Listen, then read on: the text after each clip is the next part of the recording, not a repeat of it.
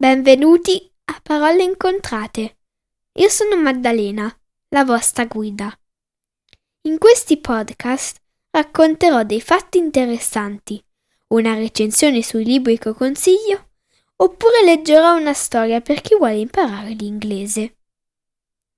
Ne pubblicherò uno alla settimana, il venerdì, quindi tenetevi pronti per fiondarlo ed ascoltarlo.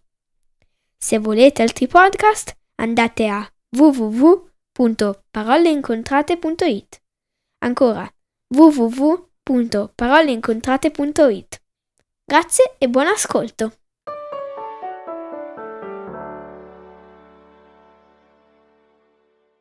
Oggi finirò finalmente la storia di Romeo e Giulietta. Buon ascolto. Erano passati pochi giorni dalla partenza di Romeo quando il vecchio Capuleti, mai sospettando che la figlia fosse già sposata, le annunciò di averle scelto un marito. Era il conte Paride, un giovane gentiluomo valoroso che Giulietta, se non avesse mai conosciuto Romeo, non avrebbe certo ritenuto indegno. Alla proposta del padre, Giulietta rimase atterrita, senza sapere che fare. Provò a obiettare d'essere ancora troppo giovane per sposarsi, che la recente morte di Tebaldo l'aveva tanto rattristata da renderle impossibile accogliere con gioia un mat- marito e che per la famiglia Capuleti sarebbe stato indecoroso celebrare una festa nuziale a così poca distanza da un funerale solenne. Elencò insomma tutti i motivi possibili e immaginabili contro le nozze tranne quello vero, ossia di essere già sposata. Sorda tutte quelle scuse, il padre le ordinò di prepararsi per la cerimonia, perché il giovedì seguente avrebbe sposato Paride, un marito ricco, giovane e nobile, che la più superba gentildonna di Verona sarebbe stata lieta di accettare e non le avrebbe promesso di porre ostacoli alla propria fortuna per un'esagerata ritrosia, perché così interpretava il suo rifiuto. Scoraggiata, Giulietta chiese consigli al buon frate e, quando questi le domandò se avrebbe avuto la forza di rincorrere a rimedio disperato, gli rispose che avrebbe preferito scendere ancora viva nella tomba piuttosto che sposare Paride, mentre l'amato era ancora vivo. Allora, frate Lorenzo la esortò a tornare a casa, mostrarsi di buon umore e a consentire a sposare Paride, obbedendo così al desiderio del padre. Poi le consegnò un'ampolla, dicendo che la notte successiva, ossia la notte prima delle nozze, avrebbe dovuto berne il contenuto. Così facendo, per 42 ore sarebbe apparsa a tutti fredda e senza vita. Quando al mattino fosse arrivato il promesso sposo l'avrebbe creduta morta. A quel punto, come era l'usanza della città, sarebbe stata deposta in una bara scoperta per essere sepolta nella cripta di famiglia. E se fosse riuscita a dormire per i timori da fanciulla e avesse acconsentito a quella terribile prova, 42 ore, 42 ore dopo aver bevuto il contenuto dell'ampolla, la cui azione era ben sperimentata, si sarebbe risvegliata viva e vegeta, come da un lungo sonno. Nel frattempo, ben prima del suo risveglio, avrebbe provveduto a informare Romeo dello stratagemma messo in atto e il giovane sarebbe arrivato nottetempo per portarla con sé a Mantova.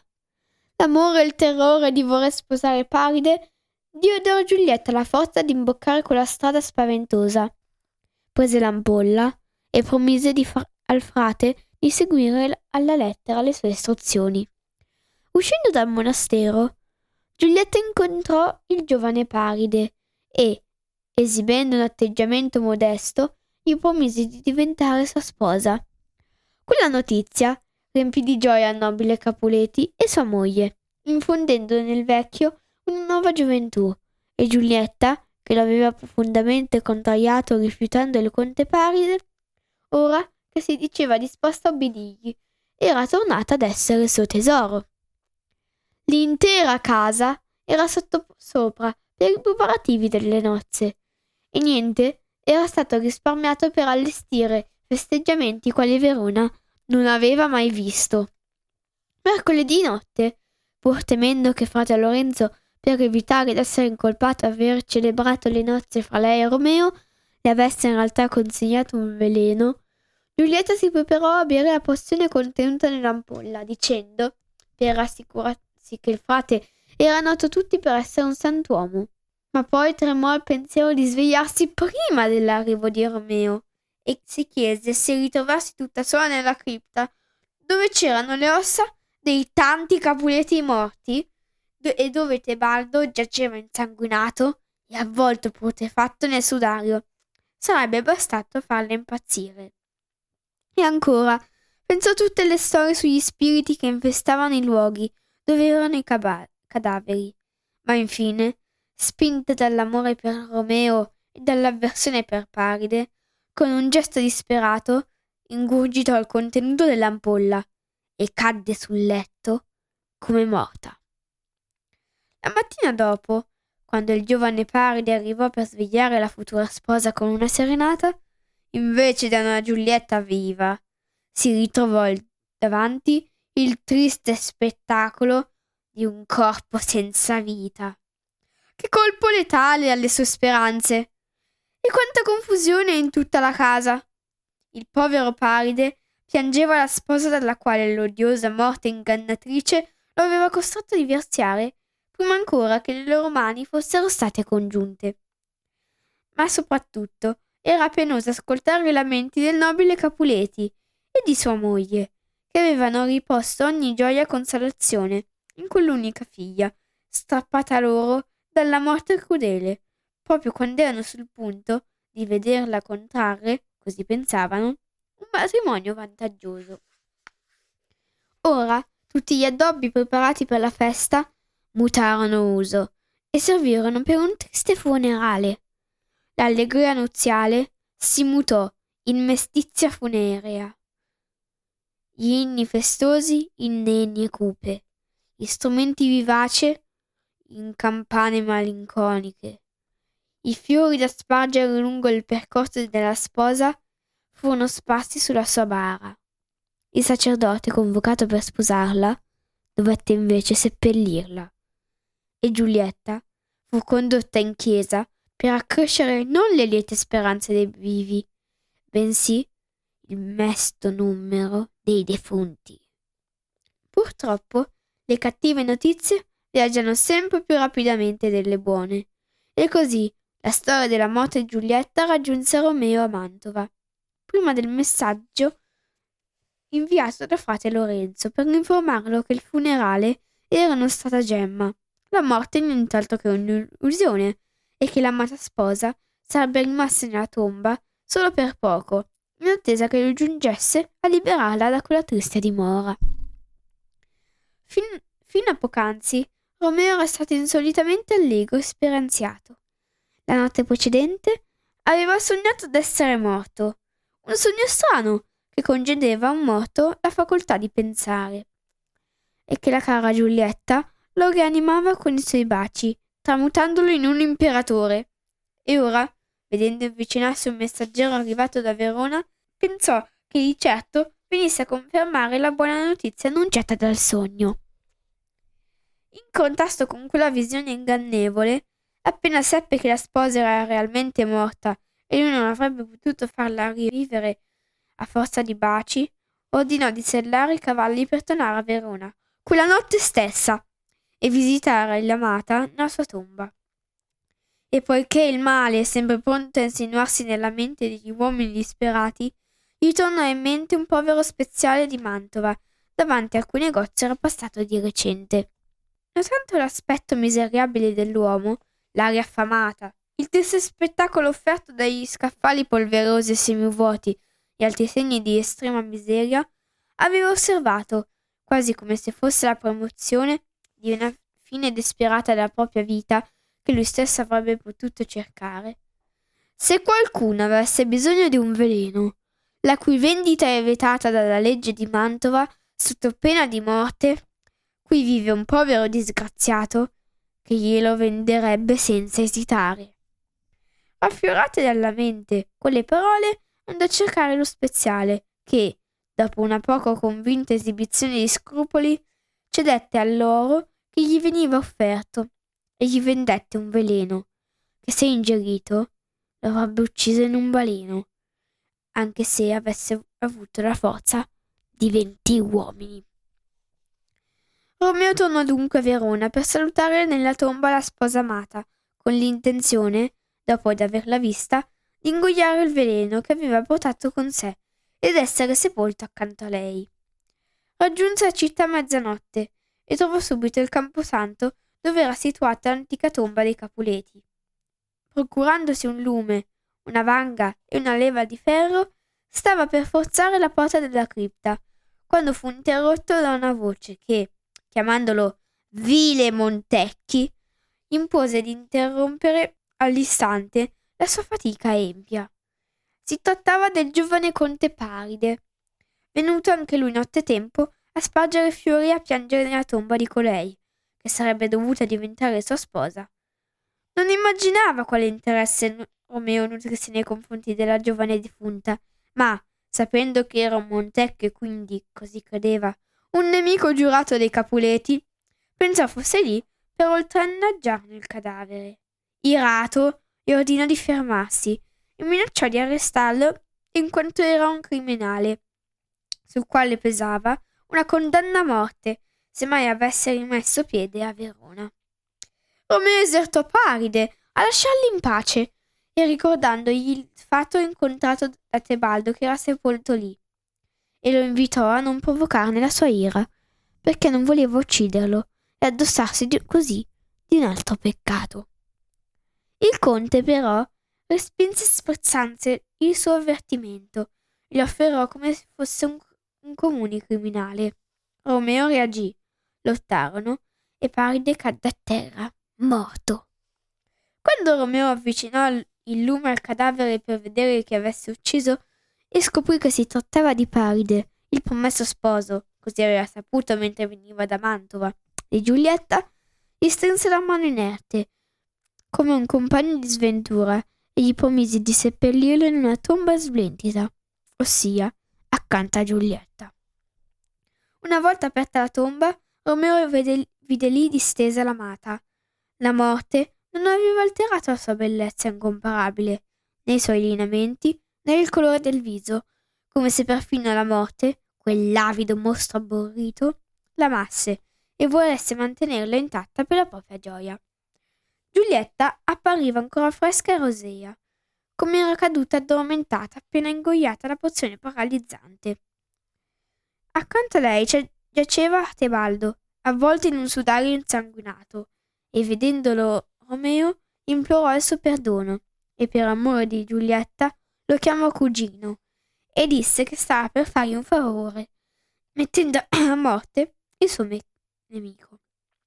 Dopodiché si congedò all'amato baciandola per l'ultima volta e liberando il corpo stanco del fardello di un destino avverso, ingoiò ad un fiato il veleno che lo speziale gli aveva venduto e che era mortale per davvero, non come la pozione posa già Giulietta e il cui effetto stava ormai per svanire.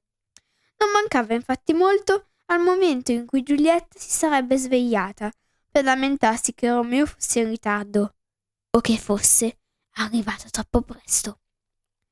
Ecco, come promesso dal buon frate, era giunta l'ora del risveglio di Giulietta. Frate Lorenzo, informato dal fatto che, a causa di uno sfortunato ritardo del messaggero, la lettera da lui inviata a Mantova non aveva mai raggiunto Romeo, andò di persona al camposanto con una lanterna e piccone per liberare la giovane dalla sua prigione. Appena arrivato, però, si stupì vedendo la luce brillare nella cripta dei Capuleti, due spade insanguinate lì vicino, e Romeo e Paride a terra senza vita. Prima che frate Lorenzo riuscisse anche solo a formulare un'ipotesi di come fossero accaduti quegli incidenti mortali, Giulietta riemerse dal suo stato di morte e vedendo il religioso ricordò subito com'era, dov'era e perché era lì, e gli chiese dove fosse Romeo. Frate Lorenzo, avvertendo un rumore, le ordinò di uscire da quel luogo di morte, perché una potenza superiore cui era impossibile opporsi osta- osteggiato i loro piani. Poi, sentendo arrivare gente, fuggì spaventato. Appena Giulietta vide la coppa stretta nella mano dell'amato, intuì che il veleno era stato la causa della sua morte e lo avrebbe imitato se ne fosse rimasta qualche goccia. Ma poiché Romeo lo aveva bevuto tutto, baciò le sue labbra ancora tiepide nella speranza che ve ne fosse rimasto un po'. Poi, sentendo avvicinarsi numerose persone, sfoderò rapido il pugnale che Romeo aveva con sé e se lo conficchiò in pancia, morendo al fianco dell'amato sposo. Arrivarono le guardie, chiamate da un paggio del conte Paride, che, avendo assistito alla lotta tra Bragodone e Romeo, era corso a dare l'allarme. La notizia si sparse in fretta fra i cittadini, che presero a correre avanti e indietro per le strade gridando Paride! Romeo! Giulietta! senza sapere cosa fosse realmente accaduto. Finché il clamore strappò dal loro letto anche il nobile Capuleti, il nobile Montecchi, insieme al principe, vennero a informarsi sul motivo di tanta confusione. Davanti alla folla che si era radunata di fronte alla cripta dei Capuleti, il principe ordinò al frate Lorenzo, che era stato catturato dalle guardie mentre tremando, sospirando e piangendo in modo sospetto fuggiva dal camposanto, di rivelare tutto ciò che sapeva di quegli eventi strani e terribili. E lì, in presenza dei signori Montecchi e Capuleti, frate Lorenzo narrò la storia dell'amore fatale e dei rispettivi figli, e confessò d'aver celebrato loro le nozze nella speranza che quell'unione ponesse fine alla lunga disputa fra le due famiglie. Dichiarò che Romeo Limotto era il marito di Giulietta e Giulietta Limorta la sposa fedele di Romeo. E spiegò come, prima che gli fosse stato possibile trovare il momento giusto per rivelare la loro unione, un altro matrimonio fosse stato preparato per Giulietta. Per evitare di commentare il reato di bigamia, la giovane donna aveva bevuto un sonnifero, da lei consigliato, che l'aveva fatta credere morta a tutti. Nel frattempo, lui, frate Lorenzo, aveva scritto a Romeo di venire a prendere la sposa quando l'effetto della pozione fosse finito. Ma per uno sfortunato equivoco, il giovane non aveva ricevuto in tempo la sua lettera. Più di questo, il frate non sapeva, a parte che, quando era venuto per liberare Giulietta da quel luogo di morte, si era ritrovato davanti il, Paride, il conte Paride e Romeo, entrambi morti. Il racconto fu proseguito dal paggio che aveva assistito alla lotta fra Paride e Romeo e dal servo che aveva seguito Romeo nell'esilio e al quale fedele innamorato lo aveva affidato una lettera e al quale il fedele innamorato aveva affidato una lettera da consegnare al padre. Nella lettera, che confermava il racconto del frate, Romeo confessava il matrimonio con Giulietta, implorava il perdono dei genitori e ammetteva sia di aver comprato il veleno dal povero speziale, sia della sua intenzione di entrare nella cripta e morire al fianco dell'amata. Tutte queste circostanze contribuirono a esonerare il frate da qualsiasi responsabilità avesse potuto avere in quelle morti, a parte il fatto che erano la conseguenza involontaria dei suoi sotterfugi, ben intenzionati, ma fin troppo scaltri e complicati. Il principe, rivolgendosi ai vecchi Montecchi e Capuleti, li rimproverò per l'ostilità assurda e inumana che lo divideva, e disse che il cielo aveva a tal punto maledetto le loro offese da usare l'amore dei figli per punire quell'odio innaturale. Gli antichi rivali, ormai non più nemici, decisero di seppellire tutti i loro contrasti nella tomba dei figli. Il nobile Capuletti chiese al nobile Montecchi di dargli la mano e lo chiamò fratello, così riconoscendo l'unione delle sue famiglie, grazie al matrimonio di Romeo con Giulietta e Giulietta con Romeo. E disse che quella stretta di mano, segno di riconciliazione, era tutto quanto chiedeva come dote da assegnare alla figlia. Il nobile Montecchi replicò che gli avrebbe dato molto di più. Intendeva infatti innalzare in memoria di Giulietta una statua d'oro così puro finché fosse stato durato il nome di Verona nessuna immagine fosse tenuta più in alto pregio quanto della bella, leale Giulietta. Dal canto suo, il nobile Capuletti disse che avrebbe fatto innalzare una statua in memoria di Romeo. Così, quando era ormai troppo tardi, i poveri vecchi gentiluomini fecero gara di cortesie, mentre in passato si erano a tal punto detestati che solo alla spaventosa fine dei figli, sacrificati su- sull'altare delle loro beghe, era riuscita a cancellare il rancore e la gelosia così radicate in quelle nobili famiglie.